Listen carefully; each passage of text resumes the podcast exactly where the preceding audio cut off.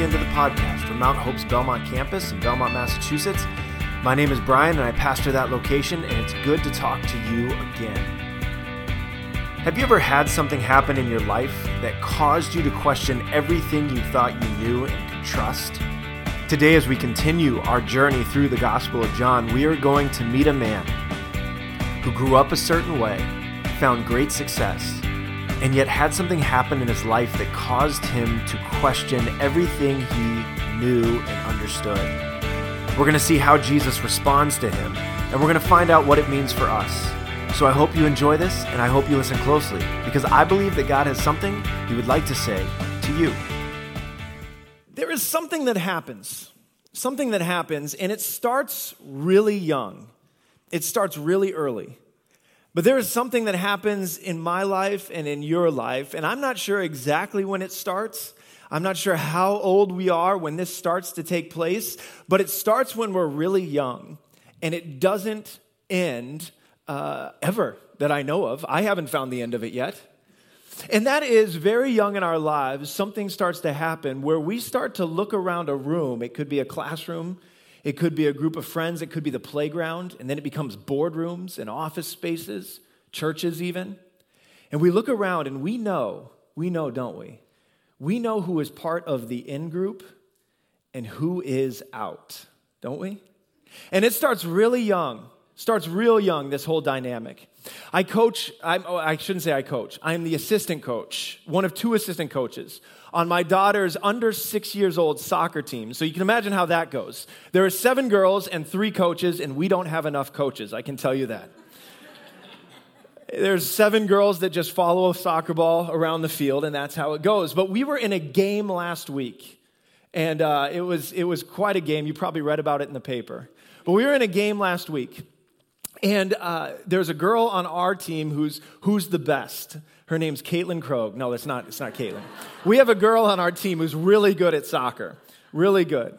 And, uh, and then there was a girl on the other team, and she was really good too. And it was clear that they're the two best soccer players. You know, there's a big difference. Some kids have never touched a soccer ball before at five or six years old, and others, maybe they have over, older siblings and they they know how to play. And so these two girls were battling, and, and early on in the game, the one girl from the other team, she stole the ball and she dribbled through everybody and she got ahead of everybody and she ran down and she scored and she turned and she looked back at the girl on my team and she said these words I thought you said you were good.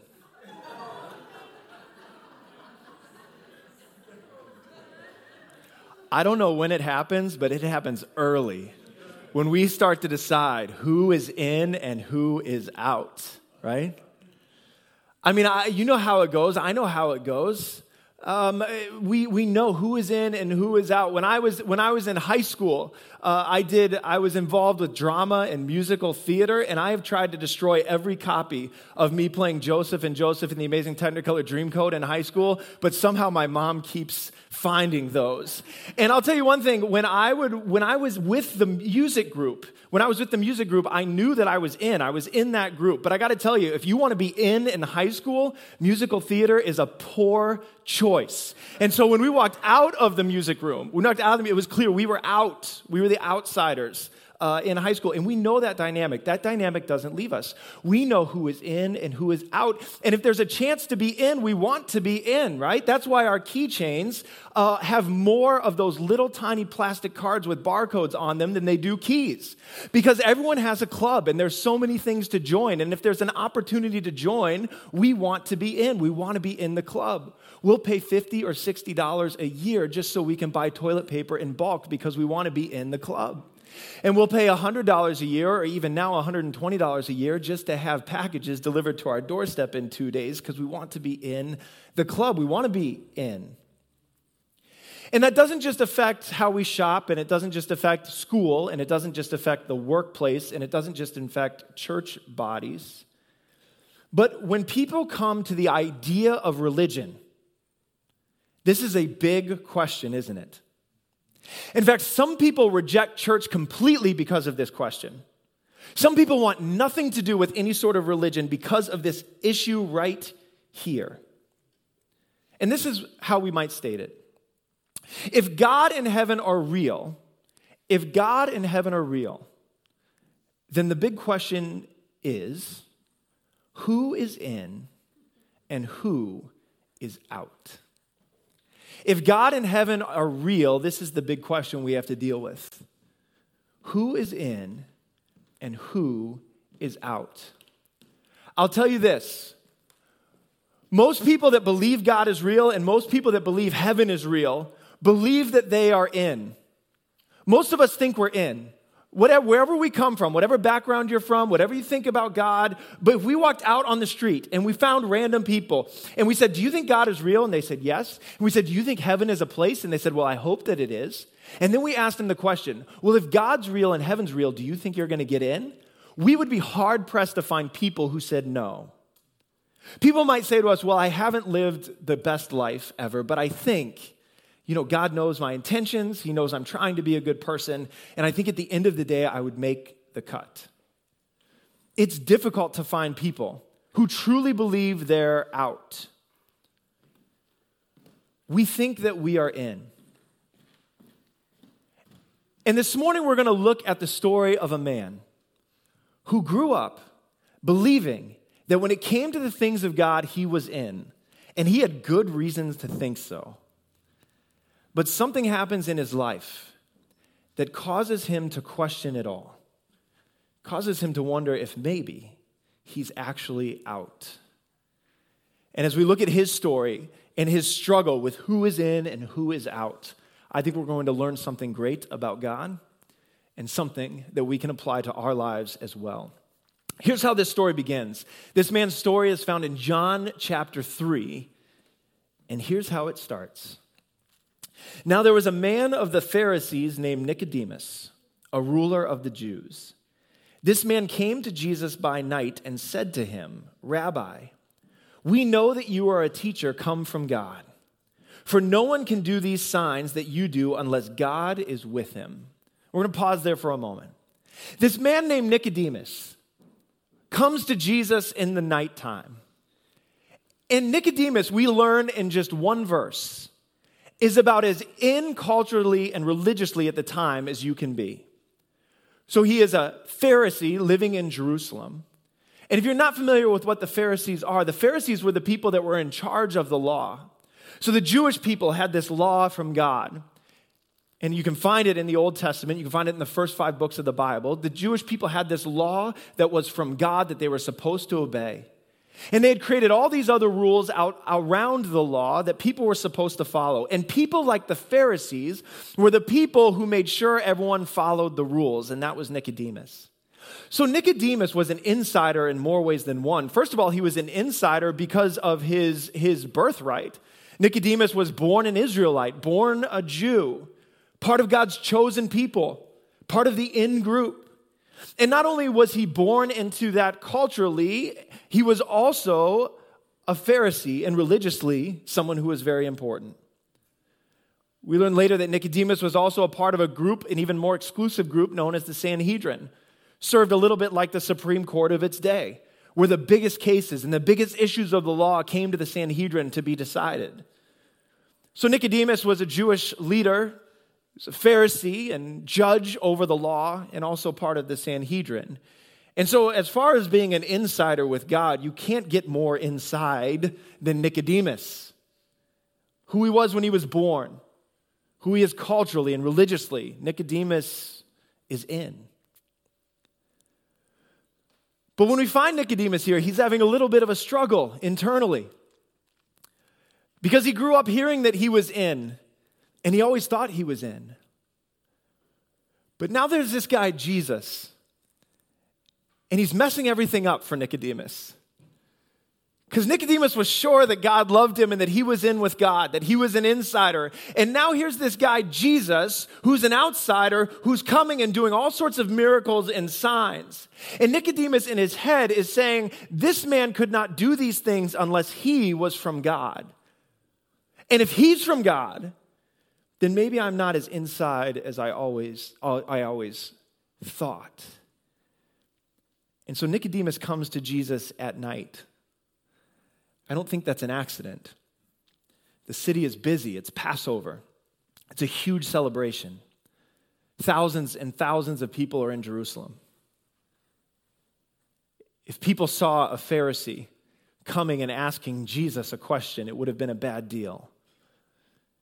So Nicodemus comes at night, and he almost asks, uh, he almost asks like when someone goes to a counselor and says, "You know, I have this friend who's really struggling with with this."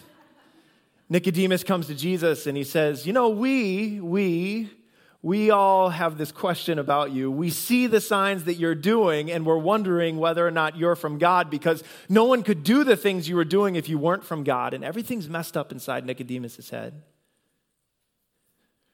You ever had this happen in your life where you've trusted something? You've put your faith in something, you've trusted in something, and something happens in life that just messes it all up causes you to question all the things you thought were true, all the things you thought were right. That's where Nicodemus is right here. And so he comes to Jesus and asks this question, and this is what Jesus says back to him. Jesus answered Nicodemus, Truly, truly, I say to you, unless one is born again, he cannot see the kingdom of God. Nicodemus said to him, How can a man be born when he is old? Can he enter a second time into his mother's womb and be born? Jesus answered, Truly, truly, I say to you, unless one is born of water and the Spirit, he cannot enter the kingdom of God. That which is born of flesh is flesh, and that which is born of the Spirit is spirit. Do not marvel that I said to you, You must be born again. The wind blows where it wishes, and you hear its sound, but you do not know where it comes from or where it goes. So it is with everyone who is born of the Spirit. Nicodemus said to him, How can these things be? Jesus answered him, Are you the teacher of Israel, and yet you do not understand these things? Truly, truly, I say to you, we speak of what we know and bear witness to what we have seen, but you do not receive our testimony. If I have told you earthly things and you do not believe, how can you believe if I tell you heavenly things? No one has ascended into heaven except he who descended from heaven, the Son of Man. And as Moses lifted up the serpent in the wilderness, so must the Son of Man be lifted up, that whoever believes in him may have eternal life. Now, I know that's a complicated answer. I know that there's a lot in there. So, what is it that Jesus is saying to Nicodemus? Jesus looks back at Nicodemus when Nicodemus says, Jesus, you know, we, me, and, you know, mostly other people have a question for you. We're wondering, are you from God because you're doing these signs? And it doesn't seem that, that you could be doing these signs unless you were from God. And all my, all my fellow Pharisee friends are telling me that you're not from God, but I see the signs that you're doing, Jesus. I see what's happening. And I need to know whether or not you are from God. Are you from God? And Jesus says back to him, Nicodemus, you have a need, and your need is to be born again. Another way the same Greek words could be translated is Nicodemus, you have a need, and you need to be born from above. Now, that's a phrase, being born again, that if, you're familiar with the church, if you're familiar with, with, uh, with certain kinds of churches, that's a phrase that gets used very broadly. So you might hear about people being called born again Christians, or you might go to a church service and the pastor says you need to be born again. We use that term very broadly, and it's a good term to use. But for Nicodemus, Jesus was actually saying something very specific. Jesus goes to many people throughout the Gospel of John, a number of people, and calls them to follow him. He only tells one person that they need to be born again. So next week we'll be in John chapter 4. And there'll be another person that Jesus calls to follow him. But he doesn't say that, this, that she needs to be born again. He says it specifically to Nicodemus. So why Nicodemus? Well, when somebody would convert to Judaism, when someone would, be, would go from whatever they were before and, and convert and become a Jewish proselyte, the rabbis would say to them, You need to come and accept this faith as a newborn child. You need to be, it's almost like you're born again into this faith. And Jesus then says back to the Pharisee Nicodemus the exact same language Nicodemus, you have a need to be born again. And here's Nicodemus, too. What is Nicodemus trusting in his life? Nicodemus is trusting his position in life. He's trusting his birthright as a man who's born a Jew, as a man who's born into being a Pharisee and a leader among the people. That's what he's trusting. That's what he's putting all of his hope into. And Jesus looks at Nicodemus and says, Nicodemus, you know all those things that you're putting your trust in, the things that you have because you were born into them. Nicodemus, you need to be born again. And it's not just that, but Jesus talks, and you saw the words there about being born of water in the Spirit. And when he talks about those things, he's recalling Old Testament language from the book of Ezekiel, words that were written hundred years before, hundreds of years before that Nicodemus would have known. And those words speak of a complete renewal and regeneration spiritually that needs to happen inside of Nicodemus. And Jesus looks at Nicodemus and basically says this Nicodemus, you've lived your entire life believing that you were an insider, but you are an outsider. In 2012, in 2012, there was a tour group in Iceland. And the tour group got off to tour a canyon a canyon that was made from volcanic ash. And so the tour group got off the bus and they got into the canyon and they walked around. And then the tour group uh, got back onto the bus at the end of the tour. And the bus driver went through and he counted everyone that was supposed to be on the bus, and he came up one short. And so he thought and he counted again, and he came up one short. And the bus and the tour group waited one hour for this woman that they were missing. And they went through, and everyone said, Oh, yeah, that, that, that woman that was sitting right here on the bus, she's not here anymore. She's missing. And so they all agreed who was missing, and they waited for an hour, and then they called Icelandic police, and the police began to search. And then uh, there were helicopters involved, and rescue dogs, and all sorts of things. An enti- huge search was undertaken for this woman who was missing. And everyone got off the bus and participated in the search. And as the search was going on and it got into its ninth, tenth, and eleventh hour, all of a sudden a light began to go on in the heads of one of the people that was a part of the search team. And because of what people were saying and who they were looking for, one of the ladies who was a part of the search group, who was on the tour bus, who got off the tour bus to look, said to herself, I think they're all looking for me. And she went back to the driver and she said, um, You know, when we got out of the canyon, I was sweaty and dirty, so I put on different clothes and I went to the bathroom and I freshened up my hair and my makeup and everything. I actually think you're looking for me, and I've been here all along. And sure enough, that was the woman that they were all looking for. The bus driver had miscounted. He came up one short, but he had miscounted both times. And 12 hours were spent searching for this woman, uh, and, and then she was there the whole time. And it wasn't until the 12th hour that a light went off that she said she realized she was found the entire time, but all of a sudden this light went off, and now she thought, huh, I'm actually the one who's lost. And the same light's going off in Nicodemus's mind as he's talking to Jesus. He spent his entire life thinking he was found, part of the in group, part of the insiders. And all of a sudden, he's here at night with Jesus and the light is going off. I'm actually lost. I'm actually outside.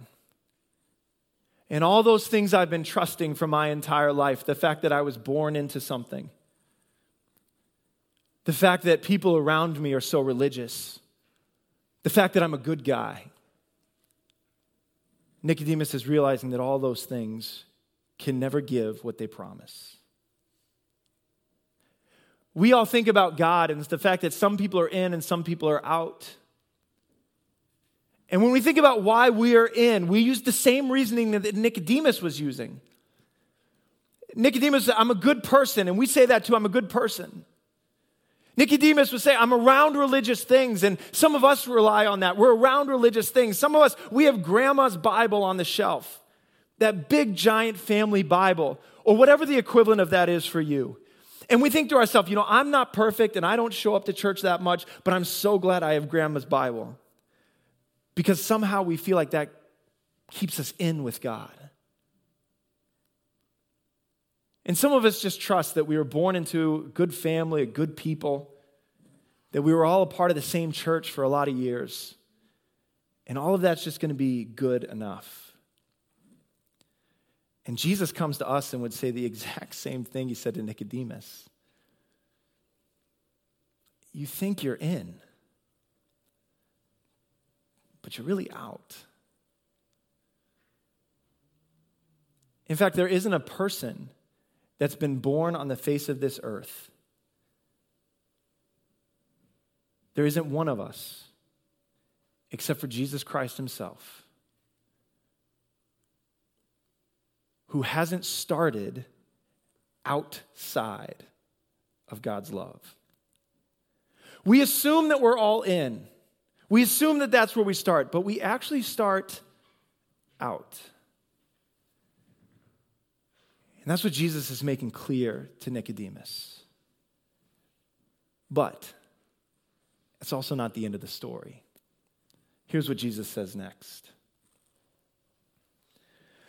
For God so loved the world that he gave his only Son, that whoever believes in him should not perish but have eternal life.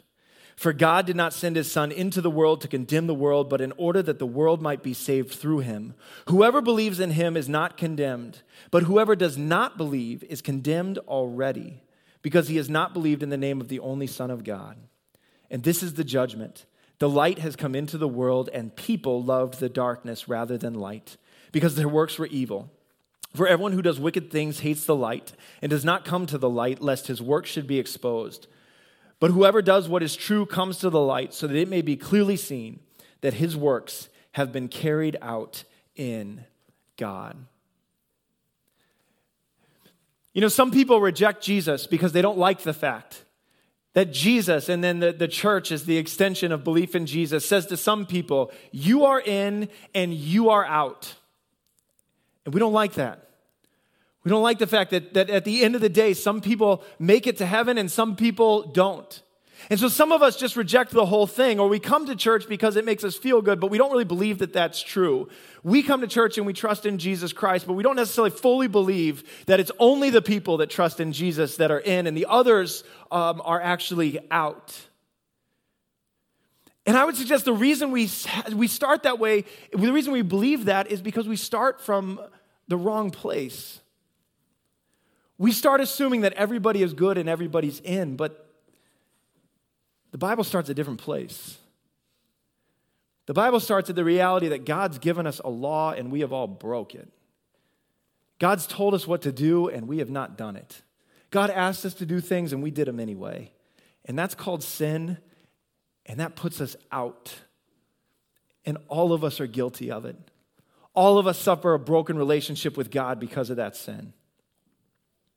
And so we assume that everyone starts in in God's circle and they work their way out if they're really bad. But the reality is we all start outside. John says it this way that those who do not believe are condemned already because they have not believed.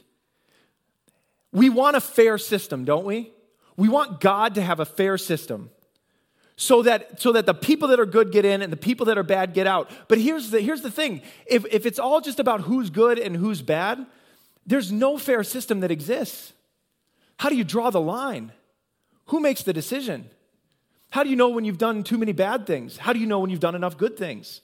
How do you know on the scale between, between the worst person that's ever lived and Mother Teresa where you have to be to make it into heaven? For God to look down at us and say, hey, be good because the good people get in and don't be bad because the bad people are out would be, would be vague and completely unfair. We would have to wander around just hoping that we're doing enough. But the system that God gives us is clear and fair. We have all broken God's law. But God desires a relationship with every one of us. God loves you. And so he sends his son down to this earth. He sends Jesus Christ down to this earth to live the perfect life, to die on the cross, that anyone who puts their trust in him might be saved. It's as clear as clear can be. And Jesus is saying to Nicodemus, Nicodemus, you've lived your whole life thinking you were in. Really, you're out because you're a sinner like everybody else. But I am offering you an opportunity.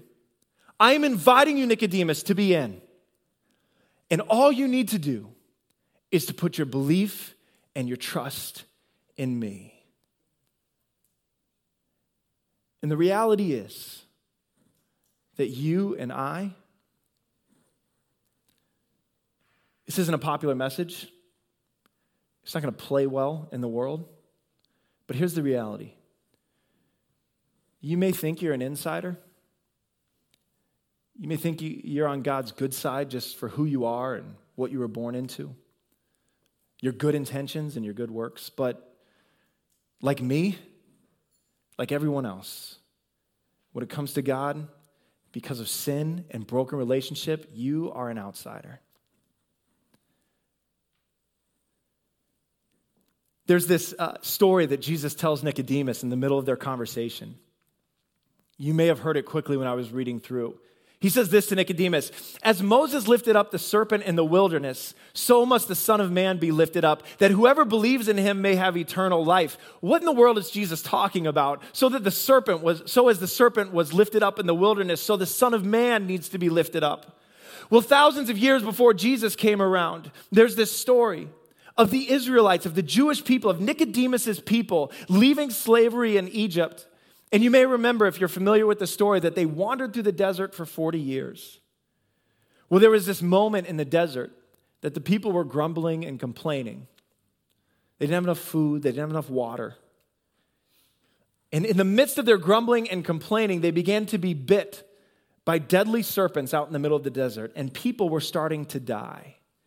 And Moses went to God on behalf of the people and said, God, what are we supposed to do here? And God said to Moses, Moses, create a snake, create a serpent, and put it up on a pole, lift it up, and tell the people, if they look at the serpent, I will spare their life. And sure enough, Moses lifted up that snake onto a pole. The people looked at it, and God spared their life. And I know that's, an, that's an, kind of an interesting story of people a long time ago, ancient people a long time ago. But Jesus is saying to Nicodemus, Nicodemus, you are in the exact same place as those people who were being bit by the snakes in the middle of the wilderness. If you do not look to something for salvation, then you will die as those people died. And so, just like the serpent was lifted up and the people looked to the serpent and were saved, Nicodemus, so the Son of Man is going to be lifted up. And if you look to him, you will be saved. Jesus is saying, Nicodemus, I am going to be lifted up. And if you look at me, I will be saved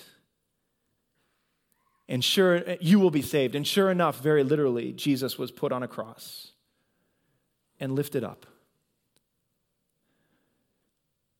And the promise is true and sure that those of us who would look to him will be saved. You may think you're an insider but you're really an outsider. And jesus invites you in I'm going to invite our worship team to come forward as we close this morning. And I don't know where you are this morning. I don't know what you think about all of this. But I do know this God loves you, and He has provided a Savior for you. And you may not understand everything that we talked about this morning. You may not be able to grasp it all. The idea that we actually start outside of a relationship with God might be bothersome to you. But yet, there's something speaking to your heart right now this morning that tells you it's true. Because you've tried everything else that's in this world that's supposed to make sense of it all. You did everything they told you to do. You thought maybe your career would make it happen. You thought maybe get starting a family would fix everything. You thought that maybe if you did all the right things in the right way that, that the life would come together and everything would be perfect. You've put all your trust in those things, but it just hasn't worked out the way you hoped it would. Because the only thing that we can put our trust in and be sure of is Jesus Christ. The only thing that offers us a relationship with God here and now and in eternity is through Jesus. And so maybe today would be a day that you, for the very first time, would say, I believe, and you would begin to follow him. Or maybe today would be a day that you would say, you know, I used to believe that a long time ago. And then I got off on my own thing. maybe today's the day you come back. Come back to be reminded that Jesus is who he says he is. He's not just some great guy or some teacher that came here to tell us to be nice to people and love our enemies, that he is the Savior of the world.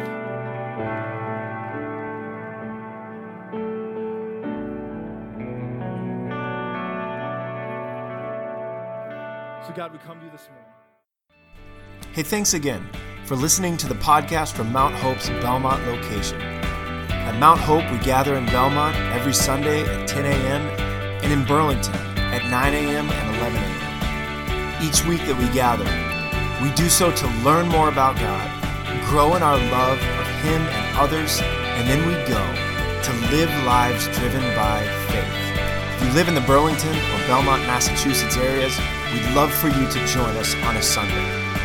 Learn more about us by visiting our website at mounthope.org, M O U N T H O P E dot O R G, or follow us on Twitter or Instagram at MT Hope Belmont. Thanks again for joining us, and we look forward to having you listen again next week.